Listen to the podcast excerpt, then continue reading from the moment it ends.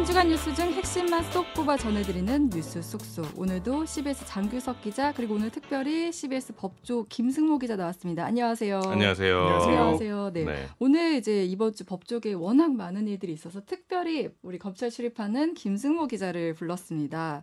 김승모 기자한테 먼저 일단 이번 주 헌법재판소가 이상민 행정안전부 장관 탄핵을 기각했잖아요. 네. 근데 이걸 두고 이제 9대 0 헌법재판관 전원 일치 결론이다 이렇게 얘기를 하는데 대통령실이나 여당 완승이라고 하잖아요. 이거 어떻게 봐야 될까요? 네, 헌법재판소 결론에 대해서 정치권 반응은 극명하게 엇갈리고 있죠. 여당은 당연한 결과로 오히려 민주당에 정치적 책임을 져야 한다고 하고요. 민주당은 면제부가 될 수 없다면서 이상민 장관 사퇴를 촉구했습니다. 네. 정부와 여당 입장에서는 뭐 탄핵 심판 결과 특히 재판관 전원이 기각 결정을 내렸으니 완승이라고 해석할 수도 음, 있겠는데요. 네, 근데 저는 완승이라고 생각한다면 이거는 음. 오만함이라고 봅니다. 아, 네. 네. 오히려 이번 헌법재판소 결정을 무겁게 받아들여야 한다고 생각합니다. 음, 오만하다고 표현하셨는데 김승모 기자가 봤을 때는 헌재 결정을 좀 무겁게 받아들여야 된다 이런 건가요? 그렇죠. 헌법재판소는 이번 참사가 어느 하나의 원인이나 음. 특정인에 의해 발생하고 확대된 것이 아니라고 밝혔습니다. 네. 그러니까 이상민 장관에게 그 책임을 돌릴 수 없다고 한 거죠. 아, 이 모든 책임을 이상민 장관에게만 돌릴 수 없다. 네. 네. 주최자가 없는 축제의 안전 관리나 매뉴얼에 명확한 근거 규정이 마련되지 않았고 각 정부기관이 대규모 재난에 대한 통합 대응 역량을 네. 기르지 못했다고 봤습니다. 또 재난 상황에서의 행동 요령 등에 관한 충분한 홍보나 교육 안내가 부족했다는 점이 음. 어, 총체적으로 작용한 결과라고 좀본 거죠. 네. 그래서 한마디로 총체적 부실이 있다고 본 건데 사실 우리가 세월호 참사에 뼈저린 아픔을 겪지 않았습니까? 근데 또다시 이런 참사가 음. 발생한 것은 정치권 모두의 책임으로 봐야죠. 네네. 정쟁화보다는 책임을 통감하고 사태 해결과 재발 방지를 위한 대책 마련에 최선을 다하는 게 맞다고 음. 봅니다. 저는 이번 결과 보면서 이제 좀 궁금증이 있었던 게 그러니까 탄핵은 기각됐지만 일부 이제 재판관들이 국가 공무원법상 성실 의무나 품위 유지 의무 위반은 있다고 그렇게 했거든요. 그런데 왜 기각이 된 거예요? 헌정사 일의 탄핵 심판을 좀 살펴보면은 네. 이상민 장관 사건까지 총 네 번이 있었습니다. 음. 2004년 고 노무현 전 대통령, 2016년 박근혜 전 대통령, 그리고 재작년에 임성근 전 부장판사 사건이 있었는데요. 두 전직 대통령 사건을 보면 헌재는 노 전 대통령에게 공무원의 중립 의무, 를 위반한 것이라고 인정하면서도 대통령직에서 파면할 만큼 중대한 사유는 아니라면서 기각 결정을 내렸습니다. 네. 반면 박근혜 전 대통령에게는 다들 아시겠지만 중대한 법 위반 행위라고 판단해서 재판관 8명이 또 전원일치 의견으로 파면 결정을 내렸습니다. 음, 그러니까 이게 중대하다는 게 되게 중요한 것 같아요. 근데 고위공무원이 이제 법을 위반했다고 인정이 되면은 우리가 생각할 때는 파면 되는 거 아니야 이렇게 생각할 수 있는데 헌재의 기준은, 기준은 좀 다른 것 같아요. 박근혜 전 대통령 탄핵 심판 당시에도 주시민 강일원 재판관이 탄핵 심판은 형사 재판이 아니다라고 밝힌 적이 아, 있는데요. 네네. 헌법재판소법 제40조는 탄핵 심판을 형사 소송에 관한 법령을 준용하도록 규정하고 있지만 헌법 재판의 성질에 반하지 않는 한도라는 단서를 달았습니다. 음. 그러니까, 그러니까 탄핵 심판은 행정부와 사법부의 권력 남용을 입법부인 국회를 통해서 견제할 수 있게 만든 헌법적 장치입니다. 네네. 당사자 개인의 죄책을 물어서 처벌하거나 불이익을 주는 형사 재판이나 징계와는 법적인 성격과 아. 절차가 좀 다른 거죠. 네네. 만약에 형사 재판이라면은 국가공무원법상 위반이라고 할 수 있는 건데 그렇죠. 헌재는 아예 성격 자체가 다르기 때문에 이번 판결이 이렇게 나온 거네요. 네네. 네. 그러니까 탄핵이라는 게 남용될 우려가 있기 때문에 애초에 좀 그 기준이 되게 엄격하잖아요. 음. 그런 거를 좀 고려해야 될 것 같고 말씀하신 대로 법적 책임은 벗어났지만 정치적 책임이 없는 건 아니니까 그렇죠. 그만큼 이번에 다들 반성하는 계기가 됐으면 좋겠다 네. 이런 생각이 듭니다. 그리고 이제 다음 얘기로 넘어가 볼게요. 지금 이재명 대표, 이화영 전 경기도 평화부지사 굉장히 뜨겁잖아요. 음. 그 쌍방울 대북 송금 의혹이 논란의 중심에 있는데 지금 상황이 어떤 상황인지 잘 모르겠더라고요. 그렇죠. 지금 아마 대부분 기억에 남는 내용은 입장이 좀 변화가 됐다, 음. 진술이 바뀌었다, 뭐 이런 쪽으로 많이 그 생각을 하실 텐데요. 네네. 네. 이화영 전 경기도 평화부지사는 지금 뇌물과 외국환 거래법 위반 등의 혐의로 재판을 받고 있습니다. 근데 이전 부지사는 그동안 자신의 혐의에 대해서 적극 부인하는 입장이었거든요. 네, 네. 그리고 올해 2월에는 자필로 작성한 입장문을 통해서 김성태 전 쌍방울 회장이나 음. 쌍방울 그룹의 대북 송금 과 관련해서는 본인도 그렇고 네. 더불어민주당 이재명 대표도 그렇고 음. 경기도와 관련된 그런 보도는 모두 허위 사실이다. 음. 네. 이렇게 얘기를 했거든요. 그러니까 네. 아무런 관련이 없다고 했어요.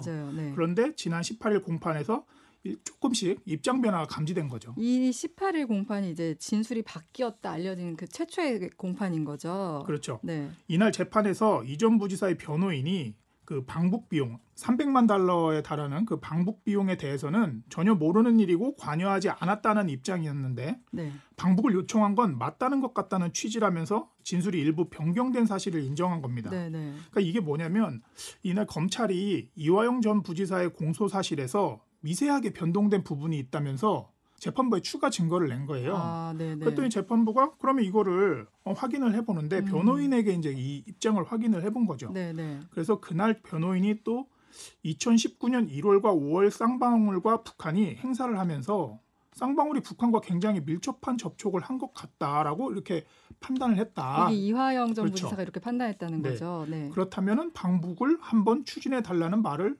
했다는 진술을 한 걸로 알고 있다라고 한 거거든요. 그러니까 변호인이, 이게 변호인이 지금 거죠. 얘기를 하는 네, 거예요. 네, 이화영 전 부지사가 직접 얘기를 한게 음, 아니고 네, 네. 이한 예를 들면 2019년 7월 필리핀에서 열린 아시아 태평양 평화 번영을 위한 제2 국제 대회에서 우연히 만난 북측 관계자와 김성태 전 회장이 있는 자리에서 네. 이 지사의 방문 문제를 얘기했다면서 당시 동석했던 김성태 전 회장에게 북한과 비즈니스를 하면서 이 지사의 방북도 신경 써주면 좋겠다는 취지로 얘기한 바가 있다고 음. 방북을 요청한 사실을 인정했다는 겁니다. 그러니까 음. 일종의 어, 선을 그었다라고 보는 게 오히려 더 맞지 않을까 이렇게 음, 생각이 됩니다. 그러니까 예전에는 아예 뭐 이런 요청한 사실조차 인정하지 않았기 때문에 이번 이제 부지사의 입장이 바뀐 걸 두고 이제 관심이 많은 것 같은데 음. 지금 또 이제 변호인 입장이 공개되면서 또 관심이에요. 이번 이전 부지사의 변호인을 통해서 입장이 공개된 거잖아요. 네네. 이게 본인이 사실 이화영 전 부지사가 직접 본인이 말을 했다면 이렇게 또그 논란이 아주 이어지진 않았을 텐데요. 변호인을 통해서 입장이 공개되다 보니까 네. 또 이전 부지사의 부인은 자필 탄원서를 또 민주당에 제출을 했는데 이게 지금 검찰이 김성태 쌍방울 전 회장의 증인으로 이재명 대표에게 방북 대납 프레임을 씌워 기소하겠다는 것이라면서 이건 조작된 증언과 진술로 이 대표를 기소하기 위해 남편인 이화영 전 부지사를 구속했다고 볼 수밖에 없는 정황이 너무나 음. 많다. 네네. 그래서 변호인의 입장이 공개되면서 이화영 전 부지사의 부인까지도 이제 어, 입장을 나타내면서 불붙은 꼴이 된 거죠. 음, 근데 이전 부지사가 쌍방울의 방북을 한번 추진해달라고 말을 했고 이걸 당시 경기도지사인 이재명 대표에게 보고했다는 취지도 알려졌는데 입장 번복과 함께 이 대표가 거론된 건데 진술을 왜 바꿨다고 보는 거예요? 어, 여러 관측이 나오고 있는데요. 우선 관련자들의 진술이나 검찰이 확보한 증거가 생각보다 많아 이화영 전 부지사가 더는 버티기 힘들다고 판단을 한 것 아니냐는 분석이 있습니다. 네네. 네. 그리고 또 검찰이 증, 확보한 증거 중에는 경기도가 2019년 11월 27일 북한 조선아시아 태평양 평화위원회 김영철 위원장에게 보낸 경기도지사의 방북 초청 요청 공문 등이 포함된 걸로 아, 알려졌는데요. 네네. 네. 이게 무작정 자신이 버티기로 혐의를 부인하다가는 오히려 어. 선고 형량이 높아질 수 있는 것 아니냐 음. 이런 위기 의식도 작용한 것 이라는 어, 분석 내지는 음. 관측도 나오고 있습니다. 네. 이전 부지사 입장이 약간씩 번복이 되면서 음. 이제 아, 이전 부지사의 부인이 여기에 개입을 하는 그런 이제 모습을 연출하고 있는데 네. 이전 부지사의 부인은 지금 이전 부지사가 검찰에 회유당하는지도 모르고 있는 것 같아 아. 정말 답답한 입장이다 이게 지금 음. 결국 가족의 뜻과 달리 변호사가 공개적으로 입장을 밝히는 건 말이 안 된다고 보고 언론에 옥중 잡힐 입장문도 밝히고 재판부에 해임 의견을 냈다는 겁니다. 음, 그러니까 25일 재판에서는 또 이화영 전 부지사 부인이 막 변호인 해임하겠다 하면서 그냥 결국 그날은 재판이 이뤄지지 않았어요. 그렇죠. 네. 법정에서 부부 싸움이. 음, 네. 그렇게 기사가 네. 되게 자극적으로 많이 났어요. 네, 저는 개인적으로 굳이 부부 싸움이란 표현까지 했, 어 야 됐나라는 생각이 좀 들긴 합니다. 어쨌든 심각한 상황이었으니까는요. 재판부는 이전 부지사의 변호인 없이 소송 절차를 진행하는 것은 불가능하다고 보고 음. 당일 25일 예정됐던 김성태 전 회장의 증인 신문을 다음 기일인 8월 8일로 미뤘습니다. 네. 음. 말씀처럼 재판이 공전한 거죠. 근데 재판부는 이전 부지사에게 음, 사건 당사자는 당신이다. 본인이지 가족이 아니고 이거는 가족과 변호인과 조율을 통해서 입장을 결정해 달라고 지금 요청한 상태입니다. 음, 그렇다면 지금 상황에서 이제 8월 8일 재판을 저희가 눈여겨 봐야겠네요. 그렇죠. 8일 재판에서 이전 부지사의 입장을 정리해야 계속 관측상 나오는 이 대표에 대한 뭐 증인 신문이나 검찰의 조사가 결정될 것으로 음. 보입니다. 그런데 조홍천 민주당 의원이 그제 MBC 라디오 방송에 출연을 해서 네. 이전 부지사의 진술 번복 심경 변화가 있다고 보여지고 그렇다면 마지막 게이트키퍼가 이전 부지사라고 봤을 때 이게 뚫리면 영장이 올 수도 있다 이렇게 전했습니다. 음. 그러니까 영장이 올 수 있다는 건 이재명 대표에게 구속영장이 재청구될 수 있다 이런 음. 얘기를 한 거거든요. 음.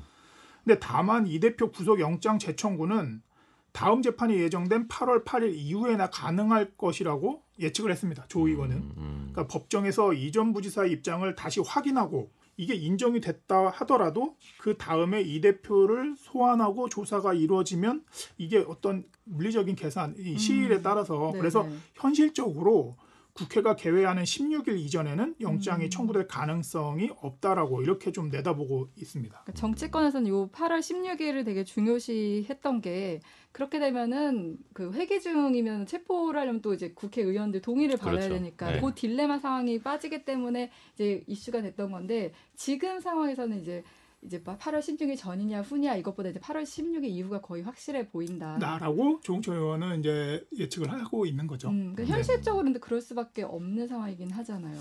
앞으로 어떻게 될지 관심 가져봐야겠고요. 네. 네, 복잡하죠. 네.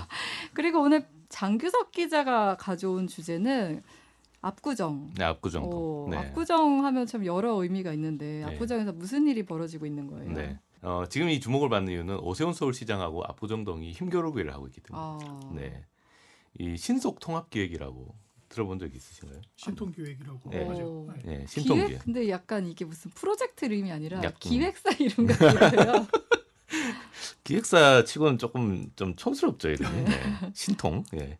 근데 이제 서울 서울시에서도 이제 신통이라고 부르는데 신속 네. 통합 기획은 말 그대로 신속하고 통합하게 통합해서 신속하게 한다 이 얘기입니다. 그러니까 음. 신속하게 재개발 재건축 같은 정비 사업 관련 이슈를 서울시에서 다 통합을 해서 주민들하고 같이 기획을 하겠다 이런 네. 뜻입니다. 그래서 이제 줄여서 신통 신통기획이다 이렇게 얘기를 하는데 어, 보통 이제 재개발 재건축을 하려면 토지 소유자들이 이제 조합을 만들고 음. 조합 추진 어, 위원회를 만들고 이제 설계도를 만들고 이거를 이제 구청에 가져가서 승인을 받고 뭐 이런 절차를 거칩니다. 네. 근데 이제 민간에서 이 계획안을 만들다 보니까 이제 구청에 가져가고 또 서울시에 올리고 이런 과정에서 아 이건 안 되고 이건 안 되고 뭐 이런 식으로 해서 이제 좀 리젝을 당하는 거죠. 음. 그러면은 다시 가져와서 또 만들고 또 만들고 아. 이러다 보니까 시간이 많이 걸려요. 아. 계획이 엄청 오래 걸립니다. 아, 보통 네네. 정비 계획을 확정하는데 아무런 그 큰 이슈 없이 와도 보통 5년 걸린다 이렇게 아, 얘기하거든요. 계획만 확정하는데 5년이 네, 계획 이게 제일 어려워요. 음. 이게 제일 어려워요. 네. 그리고 이제 정비 계획을 확정한 뒤에도 아파트를 준공할 때까지 뭐 조합원들끼리 서로 갈등도 하고 시공사 선정을 어떤 시공사로 할 거냐 아. 또 감정 평가를 내가 많이 받았냐 적게 받았냐 철거하는 과정에서도 또 임대인들하고도 아. 또 갈등이 있을 수 있고요. 네네. 여러 갈등이 생기는데 이것도 제일 빨리 되면 5년 안에 한다. 아. 이렇게 보통 그래서 재개발 재개발 같은 경우는 10년을 잡아요. 네네. 네, 10년을 잡는데 보통 10년 이상 걸립니다. 음. 재개발 지구로 지정이 되고도 뭐 개발이 무산되고 이런 경우가 뭐 태반이었어요. 음, 그렇죠. 네. 근데 이거는 이제 초기 단계부터 서울시하고 자치구도 같이 들어간다. 아. 아 이렇게 해서 뭐 층수 제한 규제가 있으면은 좀 풀어주고 아. 그 다음에 뭐 이런 식으로 해서 이제 규제도 좀 완화해주고 이래서 정비계획까지 걸린 시간을 5년에서 2년으로 단축시키는 오. 겁니다. 예. 네. 근데 이제 오세훈 시장이 딱 당선되고 신통 기획이란 걸 딱 내놓는데 어 보니까 2년 만에 정말로 정비 계획이 확정이 되는 거예요. 어. 그러니까 우와 이거 엄청 빠르네. 네. 그동안 우리도 엄청 기다렸는데 하자 이렇게 음. 됐는데 압구정 같은 경우는 이제 약간 좀 재고 있었는데 여의도 미도 아파트. 여기도 되게 오래된 음. 아파트잖아요. 예. 예. 여기부터 시작 여기가 맨 처음이었어요. 음. 그다음 그러고 여기가 딱 시작하니까 한강변의 아파트들이 다 신통 계획을 이제 신청을 합니다. 예. 네네. 그러니까 이제 압구정도 보다 보니까 어 이거 괜찮은가 봐 하고 음. 이제 1구역, 6구역 빼고 2구에서 5구역까지 신통 계획을 신청했습니다. 네. 예. 그리고 지난 10일에 실제로 신통 계획안이 확정이 됐어요. 오, 네. 속도가 진짜 엄청 빠르죠. 네. 네. 근데 이제 그동안 뭐 한다 한다 하고 막 하는가 안 하는가 하다가 이제 실제로 눈에 이제 보이게 된 거예요. 본궤도에 음. 올라갔는데 이 신통계획안의 대상 부지가 압구정 지구만 해도 77만 3천 제곱미터인데 이게 네. 어, 어느 정도 크기냐면 압구정 현대고등학교가 있고요. 음. 거기에 이제 신, 그 밑으로 내려가면 신사동 가로수길이 있습니다. 네. 거기서부터 시작을 해서 압구정역을 거쳐서 압구정 로데오역까지 쫙 그 한강변을 펼쳐지는 그 오. 엄청난 부지거든요. 그 한강을 한강이 붙은 지역에 최고 층수 50층, 그 다음에 전체 세대가 11,830세대가 들어갑니다. 어마어마해요. 예. 역사상 당군 이래 가장 큰 재건축 사업이라고 한 게 제가 지난번에도 이제 소개드렸지만 둔촌 주공 아파트 재건축인데요. 네. 이게 12,000세대거든요. 거의 버금가네요. 예. 네. 거의 둘이가 이제 맞먹죠. 음. 그러니까 이게 거의 압구정에 거의 신도시 하나 들어가는 어, 겁니다. 네네. 네. 이제 신통 기획을 통해서 재건축이 이제 거의 눈앞에 보이니까 이제 집을 사는 사람들이 생겨나는 거예요. 음. 신고가 행진을 합니다. 네. 네. 그래가지고 어, 지난달 26일에 어, 신현대 11차 183제곱미터 물건이 63억 원에 거래가 됐습니다. 와. 예. 네. 네. 이게 거의 뭐 평당 지금 거의 1억이 완전 넘는 거거든요. 음. 예. 재건축 아파트인데도. 그리고 이제 어, 현대 10차 108제곱미터 같은 경우 37억 원. 네, 이런 식으로 이제 신고가를 지금 계속 하고 있고요. 이 아파트들은 그냥 지금 낡은 아파트인 음. 거잖아요. 그렇죠. 엄청 그렇죠? 오래된 아파트죠. 어. 네. 토지 거래 허가 구역이에요. 심지어 아. 이건 구청의 허가를 받아야 어, 매매를 할 수가 있습니다. 그러니까 내가 이게 집이 없고요. 그 다음에 이 집을 사면 뭐 실거주 할 거고요. 뭐 이런 것들을 다 신고를 해야 돼가지고 구청이 보고 오케이를 해줘야지 살 수 있는 거예요. 어. 그런데도 지금 이제 사고 있는 거예요. 근데 이게 압구정이잖아요. 우리나라 굴지의 음. 설계사들이 다 참여를 했습니다. 그렇겠네요. 예, 예, 다 예. 참여를 했는데 네. 특히나 압구정 3구역, 압구정 현대 아파트가 있는 곳이죠. 네. 여기가 있는 이 구역에서 설계안을 공모를 하는 과정에서 이 신통기획의 가이드라인을 넘어서는 설계안을 선택을 했습니다. 아. 네. 어, 서울시는 이제 신통기획안에서 용적률은 300%입니다. 이렇게 이제 가이드라인을 제시를 한 거예요. 네네. 근데 이것도 사실 되게 파격적인 게 음. 그동안에는 35층 이상 못 짓겠어요. 음, 음, 네. 근데 이걸 50층까지 일단 질 수 있게 해줬고 네. 또 그동안의 규제는 한강변 발 앞에 맨 네. 앞에는 15층 이상 못 음. 짓습니다 이렇게 했는데 그것도 풀었어요. 네. 마음대로 300% 안에서 최대한 예쁘게 만들어주세요. 아. 이게 서울시의 요청이었습니다. 네, 네. 예, 근데 설계 공모에 뛰어든 이 설계사 중에 우리나라 굴지의 설계사 중에 하나인데 네. 어, H 어. 설계사가 있습니다. 네. 이 설계사가 어, 조합원 투표에 앞서서 이제 설계안을 내놨는데 이게 용적률이 360%였습니다. 음.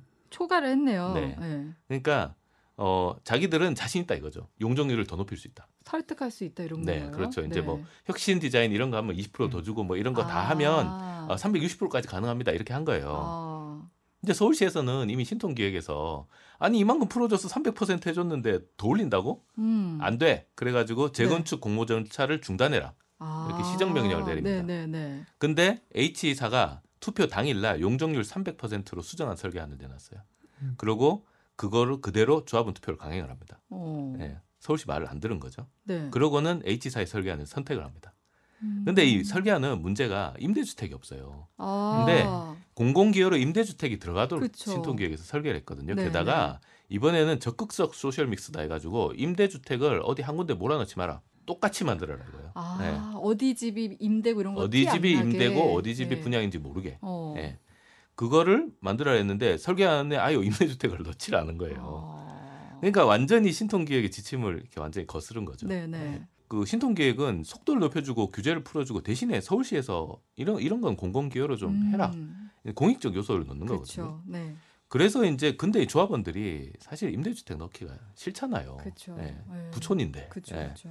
실제로 그 맞은편에 있는 그 트리마제, 성수동에 있는 음. 트리마제 같은 경우는 임대주택을 단 하나도 안 넣습니다. 아. 대신에 공공기여를 34%를 했어요. 아. 그러니까 땅에 3분의 1을 서울시에 내주고도 우리 임대 못 짓습니다. 그만큼 이제 네. 넣기가 싫다 이거네요. 네. 그런데 압구정 어쨌든 신통 계획을 하니까 임대를 넣어야 되는 상황이에요. 음. 거의, 거의 12,000세대의 10% 정도 되는 1,200세대를 임대주택으로 네, 놨거든요. 네. 근데 이제 어, 압구정에서 임대주택이 얼마나 넣기가 싫었으면 한강에 다리를 놔줍니다. 이게 압구... 더 낫다. 이 비용이 더 네, 낫다. 차라리 어. 압구정 우리 아파트에서 성수동에 있는 서울숲까지 연결하는 보행교를 놔주겠습니다. 어, 그 비용도 어마어마할 텐데요. 네, 엄청나죠. 네. 네. 그걸 차라리 놓고 임대주택 좀 빼주세요. 어. 그래서 빼고 뺀 게 1200세대인 거예요. 근데 거기다가 또 뭐가 있냐면 이 공공기여가 정말 대단한 것들이 많은 게 네. 보행교 아예 다리를 하나 지어주고요. 그 다음에 올림픽 대교 위를 덮습니다. 어. 올림픽 대교를 덮어서 위에다 공원을 만들어요. 아. 그래서 한강으로 바로 연결되게 해줍니다. 네. 어. 그리고 그리고 네. 압구정 네. 아파트 단지 내에 공공 보행로를 만들어요. 음. 단지 내에 모든 사람들이 들어갈 수 있는 음. 통로를 만드는 거죠. 어. 네. 누구나 다 이용할 수 있는. 그걸 통해서 한강변으로 들어갈 수 있게 하겠다 하는 게 오세훈 시장 프로젝트입니다. 어. 네. 하나의 왕국이 좀 만들어질 것 같다는 생각도 네. 들고. 그러니까 네. 이거를 니네들만 누리지 말고 어. 모든 시민들에게 다 개방하라는 어, 거예요. 네, 예, 네. 그리고 임대주택도 넣어라. 음, 이렇게 한 건데 네. 대신에 우리가 높이 규제 좀 풀어주고 어, 너네들이 좀 더 멋있는 설계를 할 수 있게 도와줄게 음. 이렇게 한 건데 설계사가 이제 조합원들을 유혹을 하는 거죠. 더, 질, 더 높이 질수 있다. 그리고 음. 임대주택 없이 설계안을 내놓은 거예요. 야 이러고 있다가는 이거 신통 기획 망가지겠는데 음. 예, 이런 생각이 든 거죠. 서울시에서 봤을 때는 이거를 그러면은 그대로 오케이를 해줬다가는 완전히 그냥 특혜가 될 수 있잖아요. 네. 그렇죠. 특혜가 네. 될수 있으니까 이건 서울시에서 가만히 있을 수가 없는 거예요. 그래서 공모 절차 무효. 그다음에 설계사는 경찰에 고발도 합니다. 사기, 아. 네, 사기 미수죄로 고발합니다. 네, 네. 그다음에 설계사 회를 통해서 업무 업무 정지 같은 징계도 하겠다. 뭐 이런 이제 음. 초강수를 두고 있어요. 어. 어, 부자 동네들, 그러니까 부촌들을 이게 재건축 하는 거를 신통 계획에 합류시킬 때부터 사실은 이 부분 예견을 했었어야 되거든요. 네, 네. 예. 근데 너무 막 많이 받아준 거죠. 음. 받아주는데 지금 이제 모든 재건축 단지들이 압구정 3구역을 보고 있어요. 어떻게 될 것이냐. 네. 여기서 압구정이 이기면 어 우리도 해줘요, 우리도 해줘요 이렇게 되는 거죠. 예. 그렇게 되고 지금 이제 가장 큰 이슈 중에 하나의 목동 재건축이 네. 신통 계획을 준비를 하고 있습니다. 아. 예. 지금 몇 군데는 신청을 했다고 하고요. 네, 네, 네. 신청을 준비하고 있는 데도 있고. 음. 그러니까 이 신통을 계속 갈 거냐 말 거냐 이것도 이제 기로에 선 거죠. 그러니까 음. 오세훈 시장의 최대 공약 사업 중에 하나가 지금 이제 기로에 온 겁니다. 음. 그래서 이걸 어떻게 해결할 거냐 이걸 보면 어, 앞으로 이제 이 서울의 주택 사업들이 어떻게 될지 이런 것들을 볼 수가 있는데 음. 중요한 거는 이제 좀 우려되는 건 신통 계획이 너무 많이 넣어졌어요. 너무 아, 많이 넣어져서 네, 네. 전체 지금 80 85개 정도. 예, 아. 85개 정도의 신통계획 지구들이 있고 그 중에 40, 서울시 안에서 85개가 있다는 44곳은 확정이 됐는데 확정된 것만 다 해도 6만 세대가 넘습니다. 어. 예. 근데 아까 말씀드린 대로 지금 정비 계획이 5년 정도 걸린다고 했잖아요. 네. 앞으로 정비 계획이 수립되고 그다음 준공까지 한 5년 걸린다 그랬는데 지금 이 올해 그다음 내년에 80 몇 곳에 이 신통 계획이 확정이 되면 5년 뒤에 아파트가 쏟아질 거란 말이에요. 그렇네요. 네. 근데 서울시가 어, 한 해에 이제 아파트 적정 공급하는 수요가 한 5만 호 정도 됩니다. 아파트만. 음. 그 정도 되는데 이게 5만 호가 넘어가면 과잉 공급이 될 수가 네, 있어요. 네. 예. 근데 이게 또 뭐가 문제냐면 재, 재개발 재건축 같은 경우는 집을 없애고 집을 만드는 거란 말이에요. 그렇죠. 그러면 집이 철거가 되면 어디 가서 살아요? 살 데가. 필요하잖아요. 네, 그렇죠. 그러면 전월세 난이 생기게 됩니다. 아. 전월세 대란이 발생할 수가 네, 있고요. 네. 전월세 대란이 발생한 이후에 집이 이제 다시 다 지어지게 되면 그때부터는 또 역전 월세가 그렇죠. 또 발생하고 그 다음에 주택 공급이 과다하게 되면 주택 가격이 떨어지게 됩니다. 음. 네. 그러니까 이제 이런 좀 약간 롤러코스터를 타게 되는 네, 네. 상황이 생기게 되지 음. 않을까. 사실 처음에는 그래서 서울시가 신통 계획을 할 때 1년에 20곳 정도 받아서 하겠다 이렇게 계획을 했는데 잘 되니까 계속 받아준 거예요. 아. 네. 그래서 이게 좀 부작용을 낳게 되지 않을까 하는 음. 생각도 들고 게다가 네. 이제 이런 부자 동네들까지 받아주면서 이런 이제 갈등까지 생기는데 음. 좀 너무 많이 받아주고 있는 거 아닌지 좀 한번 중간 점검이 좀 필요한 시점이 아닌가 음. 어, 그런 생각이 들었습니다. 네, 그러니까 네. 신통계 본래 취지가 있는 건데 속도라는 단물만 딱 빨아모은 거 그렇죠. 아닌가 네. 이런 생각이 드는데 어떻게 될지 이게 어떻게 보면 하나의 딱 기준이 되는 거라 네. 서울시 입장에서 사실 근데. 압구정은 뭐 우리하고는 뭐 거리가 먼 동네잖아요. 근데 그럼에도 불구하고 이 압구정이 어떻게 되느냐에 따라 서울시의 어떤 주택 정책이 바뀌기 때문에 우리도 좀 잘 지켜봐야 되는 그런 사업입니다. 네, 오늘 뉴스 속속은 여기서 마무리할게요. 오늘 두 분 감사합니다. 네, 고맙습니다. 감사합니다.